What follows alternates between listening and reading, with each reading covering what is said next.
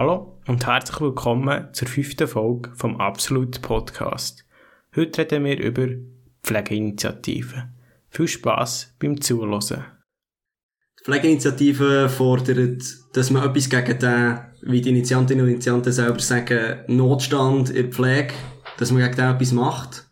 Konkret mehr äh, in die Ausbildung von Pflegeleuten, mehr investieren in die äh, Arbeitsverhältnisse von den Leuten. Genau.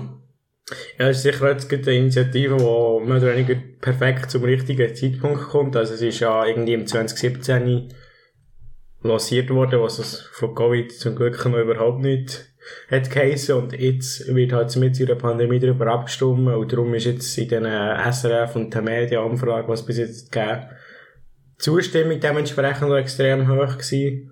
Um die 70 Prozent, oder? ja, sogar noch mehr, ich glaube, gegen die 80. Weil man halt einfach wirklich hat gemerkt jetzt in dieser Pandemie, wie extrem wichtig das Pflege ist, dass wir ohne Pflege ja, noch so, noch so gut wirtschaftlich können dastehen, dass es einfach überhaupt nichts bringt. Ja, man hat noch auch mehr gehört von Leuten der Pflege, jetzt in dieser Pandemie. Und, ähm, man hat auch gesehen, jetzt bei diesen Umfragen, bei diesen diversen Umfragen, die man gemacht unter den Pflegenden, dass ein grosser Teil nach der Pandemie aufhören Weil es einfach zu viel ist. Schon vorher, aber jetzt vor allem der Pandemie nochmal, äh, nochmal den Rest geben. Ja, der Dank hat sich halt auch in Grenzen gehalten. Man hat mal ein bisschen für sie geklatscht und grosse Worte. Ja, wir gehen schon auf mit der so passiert ist halt einfach absolut gar nichts. Und darum kann ich das gut nachvollziehen, dass du dann sagst, ja, weißt du was, Ade zusammen. Ja, Dank bringt doch nichts, bringt doch nichts. Also ich bringt, ja. darum, äh, wäre der grösste Dank, wenn man jetzt die Initiative würde annehmen und man dann effektiv etwas machen Also ich sehe, dass 10.000 Pflegeplätze umgesetzt sind. Es sind extrem viel umgesetzt, es fehlen extrem viele Leute und äh, vielfach werden die Stellen gar nicht ausgeschrieben, weil man einfach weiss, dass es zu wenig Leute hat. Und dann bringt es auch nichts, wenn man die Stelle auf, uh, ja. äh, ausschreibt. äh, darum sieht's, wenn man jetzt die offenen Stellen bei, ich weiss auch nicht, ja. Altersheimen oder Spitälern anschaut, das ist nicht das ganze Bild, weil sie eben nicht alles überhaupt ausschreiben. Im Moment sind 11.700 Stellen in Pflege umgesetzt und das wird sich bis 2029 verschlimmern, und dann werden wir bis zu 70.000 Messer Pflege. Bis Eindrückliche Zahlen, wo halt wirklich der, der Handlungsbedarf, der ist extrem da. Das weiss auch der Bundesrat, darum hat er auch einen Gegenvorschlag lanciert, gegen die Initiative, darum ist er Gegenvorschlag. Und, ähm, er fokussiert ja vor allem einfach darauf, dass er, glaub, sagt, wir wollen in den nächsten acht Jahren eine Milliarde in die Ausbildung investieren. Also, es geht vor allem um eine Ausbildungsoffensive. Und das lenkt halt wie, das geht die Initianten und die Initiantinnen zu wenig weit und darum haben sie nicht die Initiative auch durchgezogen und haben sie nicht zurückgezogen, wie es sonst noch so üblich ist. Genau, weil das ist nur äh, ein kleiner Teil vom, vom Problem. ganzen Problem. Ja. Ähm, genau, Ausbildung ist sicher wichtig, weil wir brauchen genug Leute. Und nachher der zweite Punkt, wo die Initiativverbesserung fordert, ist in den Arbeitsbedingungen. Sie fordern auch, dass der Bundesrat die Löhne zum Beispiel bestimmt. Ähm, oder andere Arbeitsbedingungen wie Zeiten und so weiter. Ja, ich glaube auch weniger Leute pro Schicht und also was sollst du betreuen, so. Aha, genau. Ja, dass, du, dass du mehr Leute zu, zu, dass du mehr Leute zur Verfügung hast. Mehr es ist einfach eine Person nicht um 27 Patienten muss kümmern, sondern ja. um einen. Das hat die Qualität der Pflege auch gesichert ist. Und nicht, dass bei allen nur so ein gleich ist und nicht auf die Einzelpatienten. Muss nochmal rumsäckeln bist in der Nachtschicht. Ja, genau. genau. Gute, gute Löhne, äh, gute Zeiten, dass man auch nebendran ein Privatleben hat. Äh, das ist jetzt, glaube ich, jetzt in der Pandemie, wo ganz viele Leute äh, auch krank waren, ähm, wegen der Krankheit. Hast du dann viel müssen einspringen für andere. So Zeug sollte es weniger geben. Ähm, aber auch Ferien und sonst Freizeiten. Und eben genau das, dass du nicht zu wenig Leute hast für, äh, für zu viele Patienten. Ja, also, genau. ich denke, das mit dem besseren Arbeitszeiten, das muss ja immer auch der Nacht so dort sein. Es ist einfach, äh, besser, wenn du nicht das x-mal nacheinander musst machen und das, und alles Problem mit Freizeit so, dass, äh, das Problem löst sich, denke ich, selber, wenn du einfach viel mehr Leute zur Verfügung hast, und dann äh, ist jeder, jedem sein Anteil viel kleiner, wo er eben die unangenehmen Schichten muss machen, oder dann ist man das zweite hoch oder das dritte hoch. Das stimmt schon, wenn du grundsätzlich mal genug Leute hast, hast du weniger ein Problem, aber, ähm, denke auch, die Gefahr wäre auch irgendwo, dass, auch wenn du genug Leute hast, dass du als, als Spital AG oder als Altersheim AG nachher nicht mehr Leute wirst anstellen, sondern echt das Minimum erfüllst, weil natürlich mehr Leute kosten auch mehr. Ja, es muss sich immer noch rendieren. Es muss sich rendieren.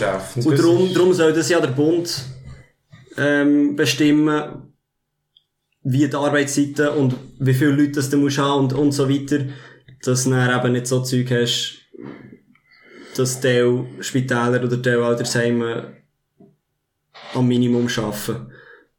Vom, vom Personal her. Und äh, ein anderer Punkt, den die Initiative fordert, ist auch, dass die Pflegefachleute mehr selber sollen Leistungen abrechnen können ähm, bei der Krankenkasse. Weil heute ist ja so, dass fast alles oder vieles muss durch einen Arzt bewilligt werden. Also wenn du irgendeine Verletzung hast bei einem Altersheimbewohner oder so, ähm, dann muss in den meisten Fällen äh, Arzt anordnen, was du sollst machen und es muss dann auch Arzt unterschreiben, dass du das kannst abrechnen, sonst schaffst du schnell gratis. Wenn du nicht kannst abrechnen, dann zahlt es niemand. Und die Initiative fordert, dass Pflegefachleute das, oder dass der Bundesrat soll bestimmen, was sie in Zukunft selber können abrechnen Ja, sie sind ja dadurch auch die kompetentesten, also sie kennen ja die Leute und hey, ja, werden ja meistens immer etwa die gleichen Fälle haben, die sie zu behandeln haben und darum braucht es den Arzt dort ja gar nicht wirklich. Dann, in den meisten Fällen bei kleineren Sachen brauchst du das wirklich nicht. Und häufig hast du schon in grösseren Altersheimen zum Beispiel, hast Pflegefachleute, die noch zusätzlich irgendwie Wundpflege studiert haben. Das heisst, sie sind spezialisiert auf Wunden. Und der Hausarzt, der meistens der Arzt ist, der das anordnet, hat meistens nicht so eine Ahnung von einer Wunde wie die Person, die das studiert hat. Obwohl die Person kein Arzt ist, sondern halt nur eine äh, Pflegefachperson, mit Fachrichtung Wundenpflege. Aber häufig weiss der Arzt das nicht besser als die Leute, die dort arbeiten. Weil die Leute machen so jeden Tag. Und darum ist es dann häufig so, dass der Arzt halt nur kommt, kann unterschreiben, weil er muss unterschreiben und nicht, weil er es nicht braucht. Und vielfach wird es dann auch so gemacht, dass du per Telefon der Arzt fragst und er sagt dann, ja, ja, ja, ist, mach, ist gut, mach, mach, mach. Und dann später tut er irgendwann unterschreiben, für das man es dann abrechnen kann. Ja. Manchmal kommt er gar nicht erst, weil es sich eben nicht lohnt, dass jetzt wegen einer kleinen Sache der Arzt dort herfährt, weil nicht jedes kleine Altersheim hat, äh, Heimarzt, der immer dort ist. Darum, ähm, könnte man dort doch Kosten reduzieren.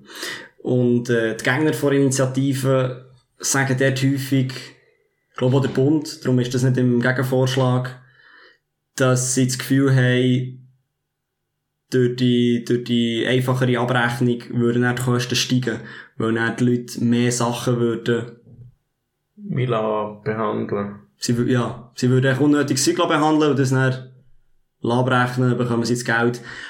Ja, dort ist halt echt wichtig, dass die Leute gut ausgebildet sind. Und das löst halt Initiativen auch, indem du mehr ausgebildete, studierte Pflegefachleute hast die halt auch wissen, was richtig ist und was man jetzt muss behandeln und was nicht.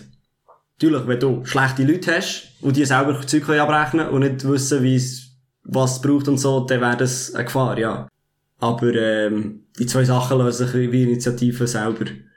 Ja, das ist also das erste Problem. Das zweite Problem, das kommt glaube ich mehr vom Bundesrat aus, das ist mehr von den, von, von den sonst von Gegnerinnen und Gegnern. Ja, wir dürfen keine berufliche Verfassung reinschreiben. Das kommt natürlich auch aus den Kreisen, die gerne Kleiderordnungen in die Verfassung hineinschreiben. Also, grüß Gott an die SVP. Ja, also das mit der in die Verfassung schreiben, ja, kann man so sehen. Aber das ist kein Grund für, kann man kritisieren, kann man gerne kritisieren, aber aus dem Grund, das abzulehnen, das ist, es das ist schon fast makaber eigentlich. Ein sehr relevanter Beruf und ja, das Argument ist eigentlich nichtig. Ähm, was ihr an Initiative auch noch ist, dass äh, die Weiterbildung von diesen Pflegefachleuten, dass die besser äh, dafür, dass dort mehr und besser dafür geworben wird und dass die besser unterstützt werden. Dass man nicht irgendwie an eine Fachhochschule geht, nichts verdient, äh, während man die Ausbildung macht, sondern dass es sich auch lohnt, dass man die Weiterbildungen macht. Finde ich auch noch gut. Genau, das ist natürlich wichtig, weil wenn du zwar die Möglichkeit hast, zu studieren, aber es sich finanziell nicht lohnt und du nicht über die Runde kommst, dann werden es halt weniger Leute machen. Ja. Und dann hast du dann am Schluss weniger gute Leute. Dann muss man die Weiterbildungen subventionieren, dass man eben, dass, dass die meisten, dass viele Leute das probieren und das dann auch machen. Weil im Moment haben sie ja vor allem einen Mangel an Fachkräften, oder? Ja. Ja, und dann ist irgendwie auch so ein kleiner, ähm, so über das Ganze gesehen, ist natürlich gescheiter, wenn du, wenn du wie deine Leute hast, also wenn nicht die Schweiz, im Moment haben wir auch ziemlich viele Pflegeleute aus dem Ausland und wir ziehen auch im Ausland die Pflegeleute weg, die eigentlich dort auch gebraucht werden. Nur weil wir selber viel zu wenig haben. Also einerseits sind wir natürlich extrem auf die vom Ausland angewiesen und ziehen halt dann auch noch die kompetenten Leute weg, dann haben die nichts und wir sind wie so in der Abhängigkeit von denen. Und wenn wir das selber können lösen können, indem wir hier einen Standort schaffen, für genug Leute auszubilden, dann müssen wir nicht anderen Ländern ihre, ihr kompetente Personal abziehen, sodass die dann äh, Engpässe haben. Ja, und der, in dieser Situation wie die Schweiz jetzt auch andere Länder natürlich. Es gibt, glaube ich, wenige Länder, wo, wo genug Pflegeleute haben. Ähm, darum sind die auch selber am schauen, dass sie die, die jetzt in der Schweiz arbeiten, dass sie die können zurückholen können, indem sie bessere äh, Arbeitsbedingungen im eigenen Land bieten, bessere Löhne und so weiter. Und wenn wir nichts machen und immer mehr Leute zurückgehen, dann sind wir dann noch schlechter dran, weil wir dann noch weniger Leute haben. Und darum ist es extrem wichtig, dass man, dass man unabhängig ist, weil die natürlich auch ein Problem haben. Richtig.